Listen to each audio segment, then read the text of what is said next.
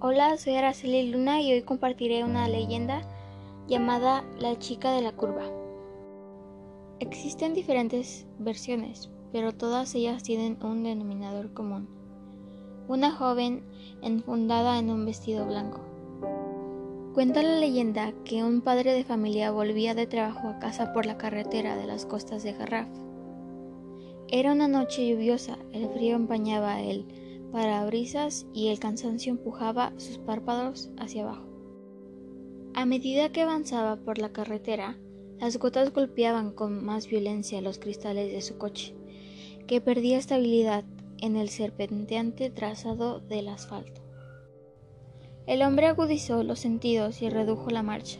En ese mismo instante, los faros del vehículo iluminaron la figura de una chica que, empapada por la lluvia, esperaba inmóvil a que algún conductor se apiadara de ella y la llevara a su destino. Sin dudarlo ni un momento, frenó en seco y la invitó a subir. Ella aceptó de inmediato, y mientras se sentaba en el lugar del copiloto, el chofer se fijó en su vestimenta. Llevaba un vestido blanco de algodón arrugado y manchado de barro. Por su pelo enmarañado, parecía que llevaba un buen rato esperando. Sin embargo, reanudó el viaje y empezaron una distendida conversación en la que la chica esquivó en varias ocasiones la historia de cómo había llegado hasta aquel lugar. Hasta que llegó el momento idóneo, con una voz fría y cortante, le pidió que redujera la velocidad hasta casi detener el vehículo. Es una curva muy cerrada, le advirtió. El hombre siguió su consejo y cuando vio lo peligroso que podría haber sido, le dio las gracias. Ella, con voz cortante y fría, le espetó. No me lo agradezcas, es mi misión. En esta curva me maté yo hace 25 años.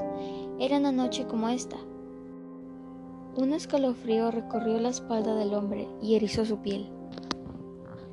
Cuando giró la vista hacia el copiloto, la joven ya no estaba.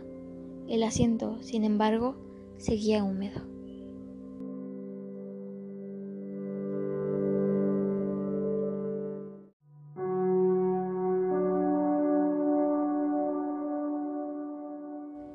Hola, mi nombre es Araceli Luna y hoy compartiré la historia de La sonrisa del payaso. Es un clásico en los colegios mayores de Madrid, aunque se ha ido extendiendo al resto de la comunidad universitaria. Una joven esperaba el autobús de noche en una de las marquesinas de la zona de Metropolitano, el principal núcleo de colegios mayores de la capital.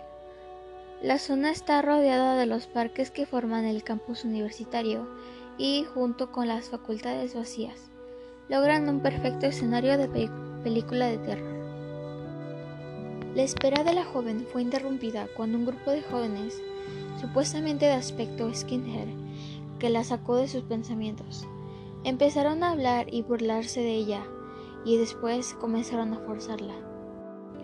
Para hacer aún más macabro el forcejeo, le dibujaron la sonrisa del payaso para poder violarla sin que ella pudiese gritar.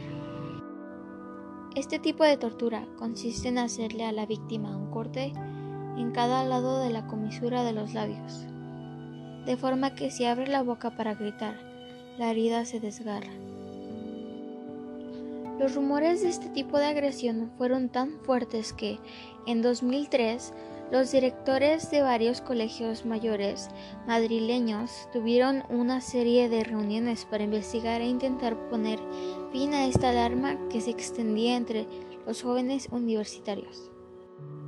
Como la mayoría de las leyendas, no se pudieron contrastar los hechos, ya que ningún hospital de Madrid había registrado un paciente con este tipo de agresión.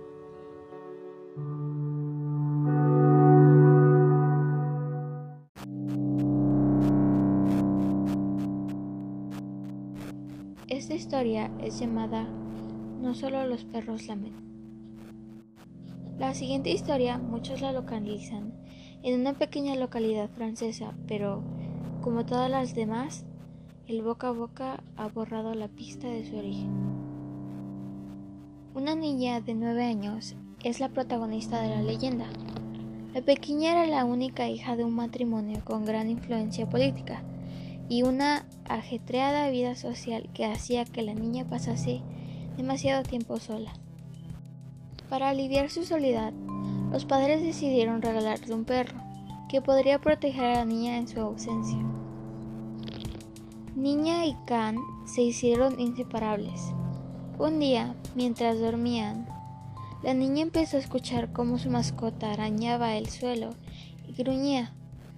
Para tranquilizarlo, bajó su brazo de la cama para que él la lamiera. Era un código entre ellos para saber que ambos estaban bien. Al día siguiente, cuando la niña despertó, en la pared se podía leer con sangre. No solo los perros lamen. Y a su perro asesinado en el suelo. Cuando encontraron a la niña, ella solo preguntaba quién le había estado chupando la mano toda la noche. Cuenta la leyenda que la niña acabó enloqueciendo.